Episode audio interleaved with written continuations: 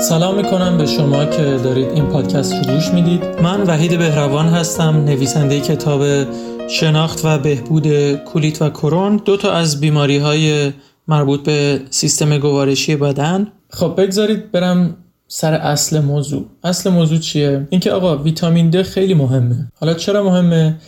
بذارید برم سراغ آمارها و منابع موثق. سراغ آمارهایی که در کشور آمریکا هست میرم. حالا چرا میرم سراغ آمارهای کشور آمریکا؟ چون اولا آمارهاشون قابل اعتمادتر هست و ثانیا اینکه از لحاظ آب و هوا شبیه آب و هوای ما در ایران هست و با این برتری که البته آمریکایی ها به لحاظ فرهنگ پوششی که در جامعهشون هست احتمال برخورداریشون از ویتامین د بیشتر از ما ایرانی ها هست. یک حقیقت دیگه هم هست در مورد این پادکست که اصلا باعث به وجود اومدن این پادکست شد و اون هم با یک سوال شروع شد. و این سوال این بود که من متوجه شدم که بعضی از روزها با حس و انگیزه خیلی خوبی از خواب بیدار میشم و مثلا افرادی رو که باید ملاقات کنم یا کارهایی رو که باید بیرون از خونه انجام بدم یا مثلا تلفن هایی که باید بزنم رو و در واقع تمام کارهایی رو که باید در یک روز انجام بدم رو لیست می کردم و در انتهای روز هم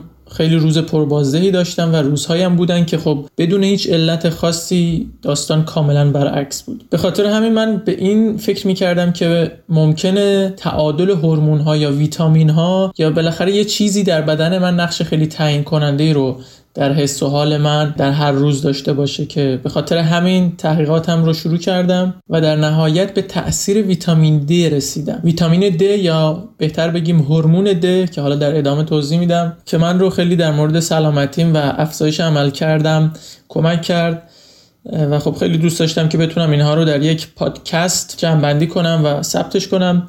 چون این مسلما می‌تونه برای افرادی که در مورد ویتامین د دوست دارن تحقیق کنن و بیشتر بدونن کمک کننده باشه. خب در واقع ویتامین د گفتیم یک هورمون هست که ما با کمک نور خورشید روی پوستمون اونو تولید می‌کنیم. ویتامین د طبیعی یک هورمون مثل تیروئید و استروژن و تستوسترون. وقتی که ما کلمه هورمون رو در مورد هورمون د استفاده می‌کنیم باید بدونیم که هورمون ها جنبه های خیلی متنوع و مختلفی رو در بدن ما تحت تاثیر قرار میدن و وجودشون میشه گفت در مقایسه با ویتامین ها خیلی واجب تره در واقع تفاوت هورمون و ویتامین در اینه که هورمون ها رو ما در بدن خودمون می‌سازیم ولی ویتامین ها از غذاها به دست میاد و اینکه هورمون ها رو در بدن نمی‌تونیم ما ذخیره کنیم اما می‌تونیم ویتامین ها رو برای مدتی در بدنمون ذخیره کنیم. پس گفتیم که یک هورمون بر روی عملکردهای قسمت های مختلف بدن ما تاثیر داره. حالا خیلی کوتاه می‌خوام در مورد این توضیح بدم که اولا هورمون D یا اون چیزی که مصطلح شده میگیم ویتامین D چه کارکردهایی رو در بدن ما تحت تاثیر قرار میده؟ و دوم اینکه در مورد هر کدوم یکم توضیح میدم. دقت کنید ببینید که احیانا شما یکی از این علائمی رو که می‌خوام بهش اشاره کنم دارید یا نه؟ خب ویتامین د از طریق باکتری های روده بر اشتها و وزن ما تاثیر می‌گذاره. فقدان ویتامین دی از بسیاری از جهات بر روی سیستم گوارش ما و باکتری های مفید روده و تولید ویتامین B اثر می‌گذاره. تراکم استخونهای ما و توانایی جذب کلسیوم ما رو هورمون د تعیین می‌کنه. کاهش ویتامین D باعث عدم تعادل در بدن و درد میشه. کمبود ویتامین D به شدت روی کیفیت خواب ما تاثیر می‌ذاره و خب انسانی که خیلی خوب نمیخوابه مشکلات خیلی زیادی داره در مورد سیستم ایمنیش حافظه کوتاه مدت و بلند مدتش و غیره. ویتامین د باعث پیری زودرس میشه.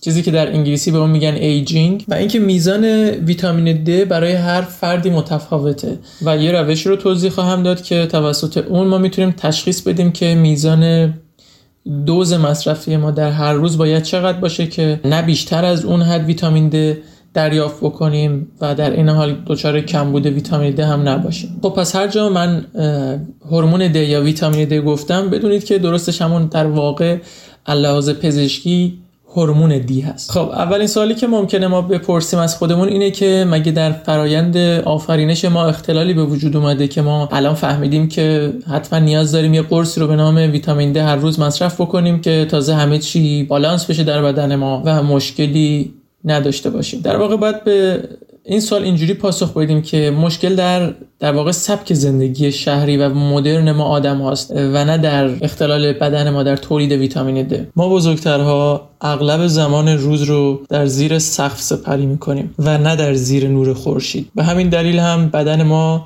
هیچگاه فرصت برخورداری از تابش نور خورشید رو نداره و به همین خاطر ما نمی‌تونیم مثل مثلا میمون ها که به تیره انسان ها نزدیکتر هستن در بدن خودمون هورمون د رو تولید بکنیم. و در دراز مدت طبیعتا دچار علائم کمبود ویتامین د میشیم. اما در مقایسه با فرزندانمون ما از شانس بیشتری برخورداریم چون حداقل در زمان رشدمون که زمان بسیار حساسی هست و کمبود ویتامین د موجب بروز اختلال در رشد مغز و اسکلت بندی بدن میشه ما به اندازه کافی از طریق بازی هامون تو کوچه و خیابون از ویتامین د برخوردار شدیم. اما کودکان ما در دنیای جدید تقریبا همیشه در حال بازی در زیر یک سقفی هستند که خب این باید موجب نگرانی ما باشه چون اونها در سنین رشدن و علائم این کمبودها رو تازه در سنین بالاتر نشون خواهند داد و در زمانی که بیشتر روند رشدشون رو در واقع انجام دادن. یک مطالعه در آلمان در سال 2017 در تابستون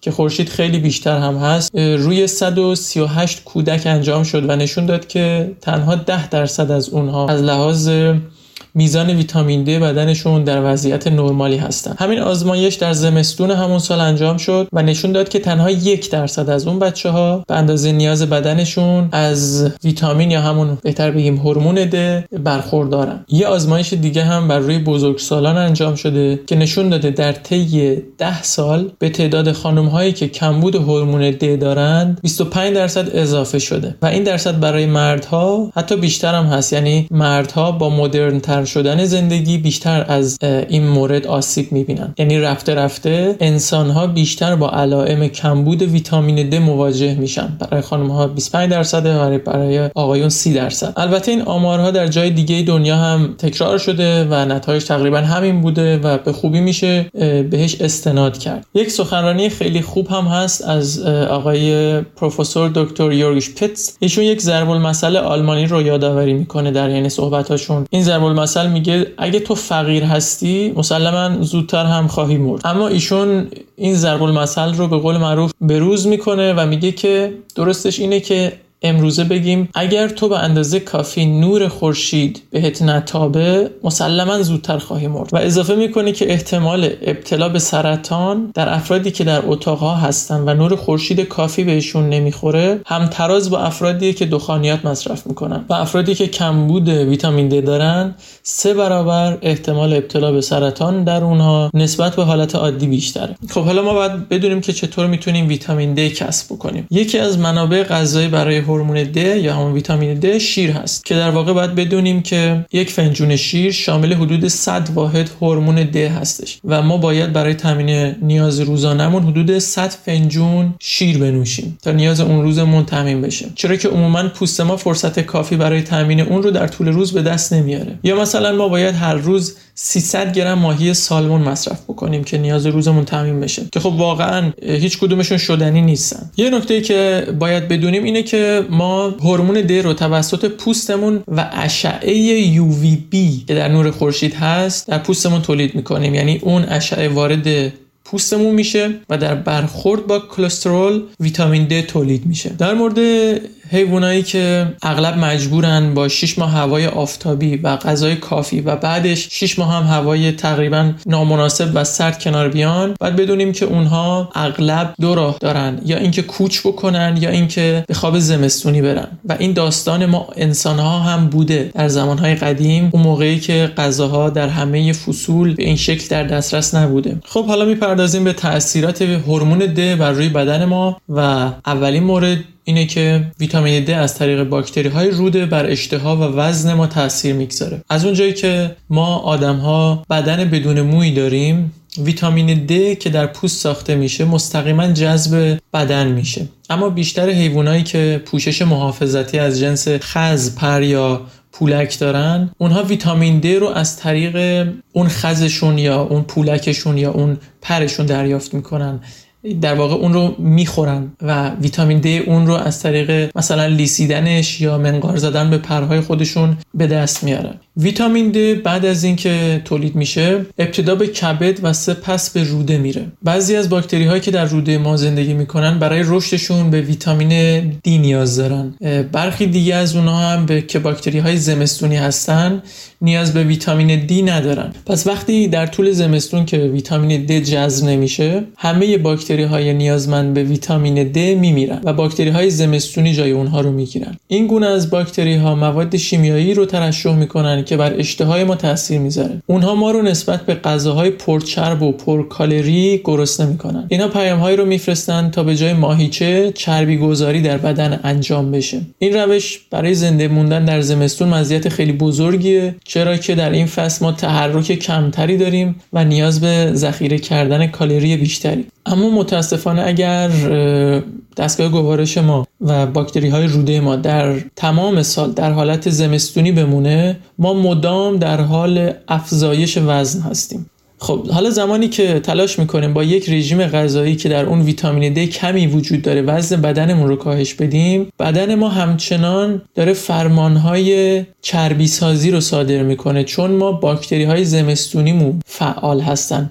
و باکتری های تابستونیمون که نیاز به ویتامین د دارن فعال نیستن یا در واقع مردن. چون ویتامین د کافی ما در بدن ما نیست. و خب بدن ما طبیعتا شروع به چربی ذخیره کردن می‌کنه. پس ما به جای اینکه وزن کم کنیم داریم مدام چاقتر میشیم. مورد بعدی اینه که فقدان ویتامین دی از بسیاری از جهات بر روی سیستم گوارشی ما اثر می‌ذاره. حالا این به چه صورته؟ گیرنده های د در قدرت بزاقی ما وجود دارن. دندون های ما اگر ویتامین د کم باشه بیشتر دچار حفره میشن و ما در سیستم گوارشمون وقتی دچار کمبود ویتامین د باشیم این باعث تضعیف دریچه های ورودی و خروجی معده میشه و اسید معده ما به جایی که به اون تعلق نداره یعنی به طرف بالا و به سمت مری می‌تونه حرکت کنه. و این عمل رو ما بهش میگیم ریفلکس اسید معده. ویتامین د که بر روی پوست ما ساخته میشه به سمت کبد حرکت می‌کنه. سپس به صفرا میره و در اسیدهای صفرا حل میشه و از تشکیل سنگهای صفراوی هم جلوگیری می‌کنه. بنابراین احتمال بیماری های کیسه صفرا با کاهش سطح ویتامین د مرتبط هست. و از اونجایی که گیرنده های ویتامین د در سلول های کوچک پانکراس که انسولین می‌سازن وجود داره کمبود ویتامین د در بروز دیابت هم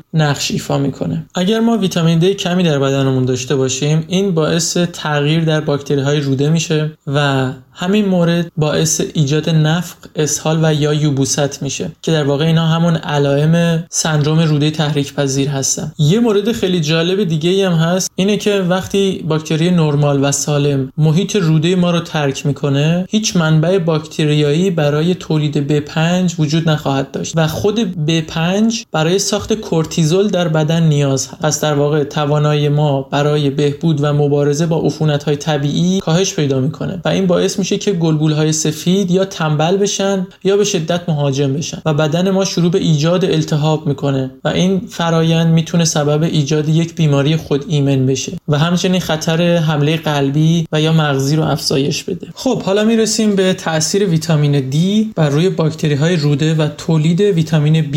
ویتامین های گروه B که ما نیاز همیشه به وسیله باکتری های مفید تابستونی که گفتیم در روده تولید میشه. در حقیقت ما همیشه یک داد و ستدی با باکتری های روده داریم. به این صورت که به اونا ویتامین دی تحویل میدیم و اونا به ما ویتامین B درست می‌کنن و تحویل میدن. خب وقتی که ما ویتامین دی کافی نداشته باشیم اولا همه اون باکتری های خوب میمیرن و باکتری های زمستونی جاشون رو می‌گیرن که خب اونا نمی‌تونن ویتامین B تولید بکنن. پس ما نیاز داریم که ویتامین دی رو به همراه ویتامین های B مصرف بکنیم. و خیلی خوب خواهد بود که برای بهتر خوابیدن ما ویتامین دی مصرف بکنیم. و اگر برای بهتر خوابیدن تمایل دارید که ویتامین دی مصرف بکنید بهتره که اون رو به همراه ویتامین های B مصرف بکنید. خب حالا نقش هورمون دی یا ویتامین دی بر روی استخونها و جذب کلسیوم به همه ما گفته شده که برای داشتن استخونهای محکم ما باید قرص کلسیوم مصرف بکنیم که خب این یک باور اشتباهیه. چون قرص کلسیومی که ما مصرف می‌کنیم در صورتی مفید خواهد بود که ما بتونیم اونو جذب بکنیم و اگر ما کمبود ویتامین دی داشته باشیم که یکی از عوامل مهم پوکی استخون هست ما در روده های خودمون نمی‌تونیم کلسیوم رو جذب بکنیم. و به این ترتیب در واقع ویتامین دی به دستگاه گوارش کمک می‌کنه که کلسیوم رو جذب بکنه و از ورود کلسیوم به ادرار جلوگیری می‌کنه. پس می‌تونیم بگیم که کمبود ویتامین دی می‌تونه باعث بروز سنگ کلیه هم بشه. اگه ما سطح ویتامین دی مون رو برای چندین سال 60 تا 80 نانوگرم در هر میلی لیتر نگه داریم کلسیوم به درستی از طریق تغذیه جذب میشه و مصرف مکمل های کلسیوم و داروهای پوکی استخوان رو دیگه نیاز نخواهیم داشت. کاهش ویتامین د باعث عدم تعادل و درد در بدن میشه. خب همونطور که گفتیم کمبود ویتامین دی موجب کمبود ویتامین B میشه و این باعث بروز درد در ساق پاها میشه سوزش در کف پاها میشه و عدم تعادل کلی بدن سرگیجه هم از اون دست هست. ویتامین های دی و B5 بر توانایی ما در شل کردن صحیح چشم ها در هنگام خواب و پلک زدن سریع موثر هست. کمبود B5 می‌تونه سبب سفتی عضلاتی بشه که در هنگام خواب در واقع باید شل بشن. و این گونه از انقباضها در هنگام خواب می‌تونه سبب دردهای از قبیل دردهای عضلانی اسکلتی سرتاسری آرتریت کمردرد مزمن درد در زانوها و درد در لگن در هنگام بیداری بشه. هر قسمت متحرک بدن برای ترمیم باید در هنگام شب بتونه کاملا شل بشه. و اگر این روند روند شل شدن عضلات به درستی انجام نشه بدن نمی‌تونه خودش رو در طول شب بهبود بده و این میشه که ما صبحها با دردهای بدنی از خواب بیدار میشیم. همچنین کمبود B5 می‌تونه سبب بروز سوزش در دستها و پاها بشه که معمولا نوروپاتی نامیده میشه و حتی زمانی که قند خون در حد نرمال هست ممکنه اون به اشتباه دیابت تشخیص داده بشه. در مورد مادران باردار هم که اغلب غریب به اتفاقشون دچار کمبود ویتامین دی هستن باید کنترل های دوره انجام بشه که این کمبود می‌تونه بسیار بر روی جنین تاثیر گذار باشه. خب در انگلیسی یه پدیده داریم به نام aging که میشه افزایش سن. کسایی که مثلا aging شون خیلی سریع هست سی سالشونه ولی در واقع نگاهشون که می‌کنی شبیه 45 ساله های 40 ساله ها هستن. خب به هر حال اگر ما در بهترین شرایط ممکن هم زندگی بکنیم و به صورت کامل از نور خورشید بهره ببریم برای همیشه زنده نخواهیم موند و ما آدم ها حدود 90 تا 100 سال زندگی می‌کنیم و در هر دهه از عمرمون تولید ویتامین د کاهش پیدا می‌کنه. در سن 70 تا 75 سالگی تولید ویتامین د در پوست ما بسیار کم میشه و در این شرایط که اغلب چهار شکایت عمده در افرادی که این سن رو دارن دیده میشه. مثل اینکه میگن رودم خوب کار نمی‌کنه یا روماتیسم دارم. با سفتی عضلات و یا با درد بیدار میشم. خوب نمیخوابم یا همیشه آبریزش بینی دارم سرگیجه دارم. وقتی که بدخوابی شروع میشه احتمال دچار شدن ما به فشار خون افزایش کلسترول بیماری های قلبی سکته مغزی و سرطان بیشتر میشه. و خب 10 تا 5 سال دیگه هم ما میمیریم. پس سطح ویتامین دی بر توانایی ما در خوب خوابیدن با طول عمر ما مرتبط هست. چون گفتیم که طول عمر زیاد با کیفیت خواب خوب بسیار مرتبط هست. یک سازمانی هست به نام سازمان غذا و داروی آمریکا. به صورت خلاصه بهش میگن FDA که یک دوزی رو به عنوان دوز بسیار مطمئن و سیف پیشنهاد داده که 400 تا 800 IU یعنی International Unit واحد بین المللی هست برای هر فرد که خیلی از دکترها اعتقاد دارن که بسیار بسیار کمه و علتش هم اینه که افراد زیادی در سرتاسر سر دنیا هستن که به لحاظ تفاوت سبک زندگی و عوامل دیگه بدنی نیاز هر فرد به ویتامین د متفاوته.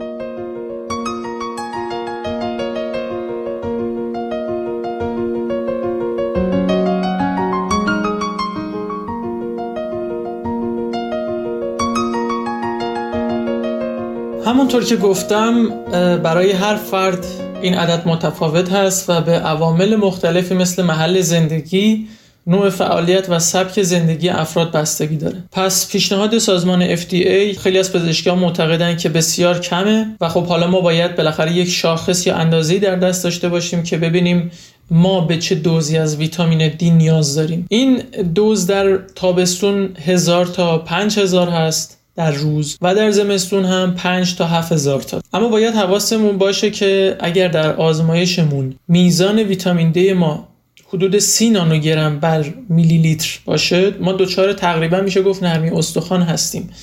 و این عدد در آینده داره از ضعف ها و بیماری هایی خبر میده که احتمالا به زودی به اونها مبتلا خواهیم شد. اگر کسی این شرایط رو داشته باشه روند درمان به این صورت است که توصیه میشه برای مدت چهار هفته مکمل ویتامین د رو با دوز 10 تا 15 هزار در روز مصرف بکنه و ظرف مدت کوتاهی باعث میشه که این فرد بتونه ویتامین د بدنش رو به سطح 50 نانوگرم بر میلی لیتر برسونه و بعد از چهار هفته دوباره باید تست بده.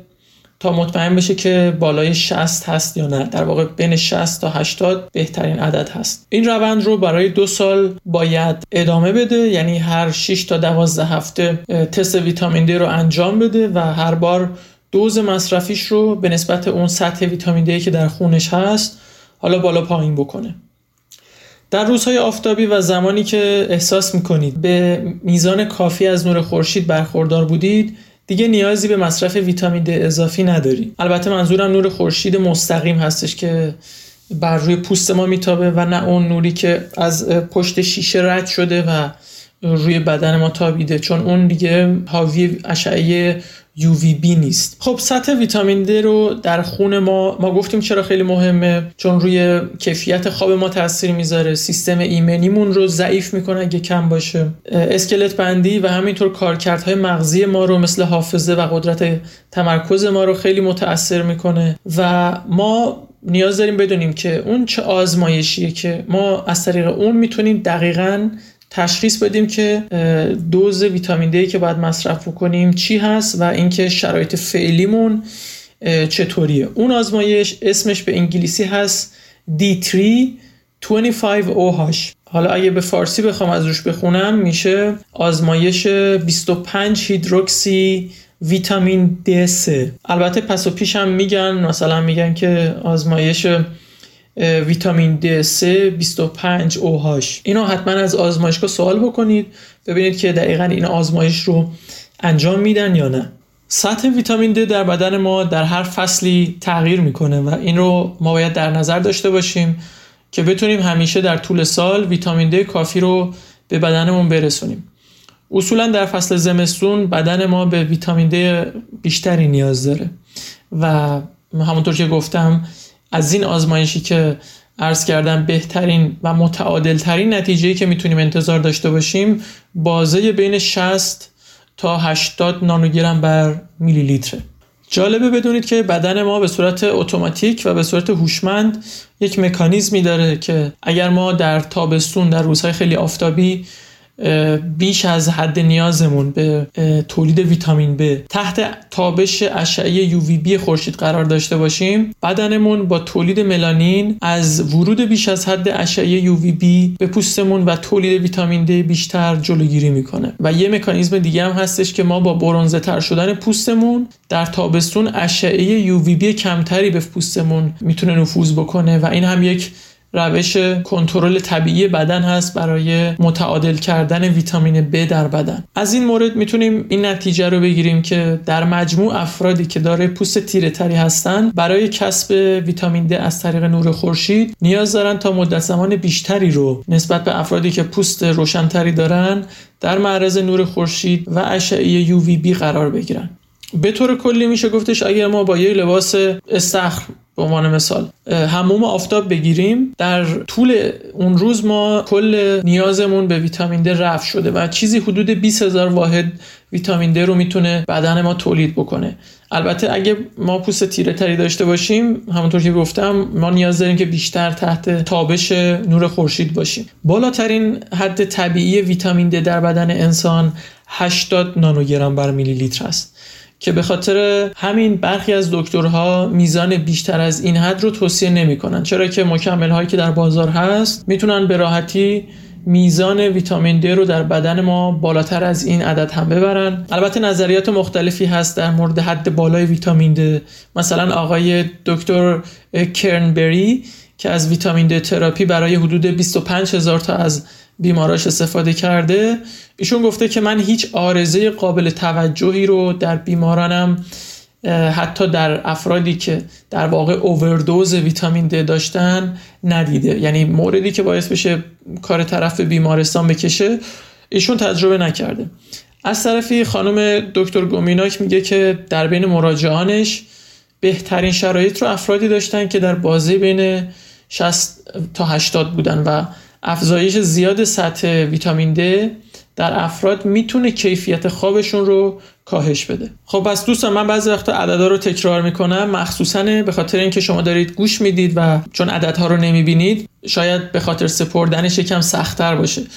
یک بار دیگه یادآوری می‌کنم اغلب افراد به دوزهای بین 2000 تا 10000 در روز نیاز دارن. و معکدا توصیه میشه نه از طرف من از طرف پزشکا که در سال اول مصرف مکمل ویتامین د در دوره های سه چهار ماهه حتما سطح خون کنترل بشه. و بهترین روش رو هم گفتیم اون روشی هستش که بهش میگن روش 25 هیدروکسی ویتامین D3 میگم حالا دارم تکرار می‌کنم که تو ذهنتون بمونه. و بهترین بازی که می‌تونیم در اون انتظار داشته باشیم در آزمایش به دست بیاریم بین 60 تا 80 واحدش هم نانوگرم بر میلی لیتر است. در هنگام خرید ویتامین باید دقت کنید که مکمل شما باید از نوع D3 باشه یعنی عدد 3 چون بعضی جاها من دیدم که فکر می‌کنن اون سه سه دندونه هست در فارسی. چون ما هم مکمل ویتامین D3 داریم هم D2 و جالب اینه که بدونید اصلا D2 برای ما انسان ها خوب نیست و هنوز هم پزشکایی هستن که به اشتباه گمان می‌کنن که هر دوی اینها موثرن. حالا داستانش از این قراره که ویتامین D2 در متابولیسم موش ها کار کرد داره و موش ها علا رقم واکنش های مشابهشون به انسان ها حیواناتی هستن که شبرو هستن و در مناطق تاریک در حفره ها به دنبال غذا هستن و غالبا هم به ذخایر ما انسان ها دستپورت می‌زنن. حالا به همین خاطر ما خیلی ازشون خوشمون نمیاد و هیچ اعتراضی هم نداریم وقتی میشنویم که از اونها در هر آزمایشی استفاده میشه. و به طریق دیگه ای در بدن این موش ها ویتامین د تولید میشه. چون گفتم شبروان نور خورشید بهشون نمیتابه و این با اون چیزی که ما در بدنمون بهش نیاز داریم متفاوته. ما به مصرف مکمل ویتامین D3 نیاز داریم. خب حالا یک جنبندی می‌کنم خیلی کوتاه از مطالبی که گفتم. اینکه ویتامین د برای حفظ سلامت و تعادل متابولیسم در بدن ما بسیار ضروری هست باعث عقب نشینی در بیماری های خود ایمنی میشه. تاثیر بسیار زیادی در بهبود ناراحتی های سیستم گوارش داره. تمام کسایی که مبتلا به سرطان شدن بلا استثنا برای مدت طولانی دچار کمبود ویتامین د بودن. کمبود ویتامین د باعث کاهش بازدهی مغز من جمله کاهش تمرکز و توانایی حافظه کوتاه مدت میشه. از عوامل بسیار مهم پوکی استخون هست کمبود ویتامین د کمبودش باعث تضعیف سیستم ایمنی میشه و این خودش خب خطر خیلی بزرگیه برای افراد مخصوصا مسن. چون در اطرافیانمون شاید خیلی دیده باشیم که افراد مسنی هستن که با یک زمین خوردن یه جاشون میشکنه و اون میشه سرآغاز زمینگیر شدنشون. و بعد خب اتفاقات دیگه مثل افسردگی سراغشون میاد که خب چون دیگه خیلی راحت نمی‌تونن برن بیرون. زمینگیر میشن خونه نشین میشن. عوارض دیگه کم بوده ویتامین د. این هستش که کیفیت خواب ما به شدت کاهش پیدا می‌کنه. مثلا به سختی به خواب میریم مثل جغدا شب بیداریم در صورتی که می‌دونیم باید بخوابیم چون صبح زود باید بریم مثلا سر کار. یا صبح که از خواب بیدار میشیم کمردرد داریم بدن درد داریم. ویتامین برای خانم های باردار از واجبات هست و همینطور البته برای بچه ها دوست دارم یک بار دیگه یادآوری کنم که من پزشک نیستم. ولی در این مسیر با پزشکان زیادی همراه بودم و مطالعات متمرکزی دارم. در زمینه تغذیه روش های طب غربی روش های طب سنتی خودمون در ایران و همینطور نویسنده کتاب شناخت و بهبود کولیت و کرون هستم که دو تا از بیماری های مربوط به سیستم گوارشی هست و خودم هم مبتلا به کولیت بودم و همینطور سلیاک که حساسیت به گلوتن در گندم هست که با استفاده از روش هایی که در کتابم به اون اشاره کردم سلامتی خودم رو تونستم دوباره به دست بیارم. توصیه که دارم اینه که حتما در مورد ویتامین د بدنتون و سطح اون در خونتون حساس باشید. در صورت امکان با یک پزشک در موردش صحبت کنید و حتما با یه آزمایش سطح ویتامین د بدنتون رو بسنجید. اما اگه فعلا دسترسی به پزشک ندارید می‌تونید ویتامین د رو با دوز 1000 تا 2000 در روز که بهترین زمان مصرفش قبل صبحانه یا نهار هست مصرف بکنید. دوز خیلی مطمئنی هست و کسی با این دوز دچار هیچ مشکلی نمیشه. دوستان آمارها رو جدی بگیریم. چون خیلی قابل توجهن و تقریبا با اطمینان خوبی حتی میشه گفت که شاید خود شما دچار کمبود ویتامین د هستید. در اطرافیان من تقریبا هر کسی آزمایش داده بود کمبود ویتامین د ثابت شد و بعد از شروع مصرف ویتامین د احساس خیلی بهتری داشت. من امیدوارم که این مطالب بتونه همونطور که من و اطرافیانم رو کمک کرد. افراد دیگه رو هم که اتفاقا تعدادشون زیاد هست و خودشون اطلاعی هم ندارن از علت واقعی مشکلشون و در رنج هستن علاوه سلامتی یا از عملکردشون در روز راضی نیستن. کمک بکنه. شما هم کمک بکنید اگر در اطرافیانتون کسی رو می‌شناسید که سیستم ایمنی ضعیفی داره مشکلات خواب داره بیماری خود ایمن داره میگرن سندروم روده یا ام یا کسایی که از دردهای مفصلی رنج می‌برن و البته افرادی که احساس کم انگیزگی دارن و احساس می‌کنن که انرژی کافی رو برای انجام همه کارها و یا ایده هایی که در ذهن دارن در طول روز ندارن. به دست اونها برسه این پادکست اونها هم گوش بدن و خوشحال میشم اگه خودتون هم تجربه دارید حتما بنویسید در قسمت کامنت ها و نظرات. حتما برای من و بقیه که حالا این پادکست رو خواهند خوند مفید خواهد بود. خوشحال میشم که اگه دوست داشتید صفحه اینستاگرام من رو یا وبسایت من رو با نام یک تماشاگر دنبال کنید. راستی من برای کسی که کنجکافتر هستن می‌خوام بیشتر بدونن وبسایت خانم دکتر گومیناک رو با یه سری توضیحات دیگه در قسمت توضیحات پادکست هم می‌گذارم. خب به انتهای این پادکست می‌رسیم. ممنونم ازتون که تا اینجا به این پادکست گوش دادید. امیدوارم براتون مفید بوده باشه. موفق باشید و یادمون باشه که زندگی کوتاهه. پس شاد زندگی کنیم و مهربون باشیم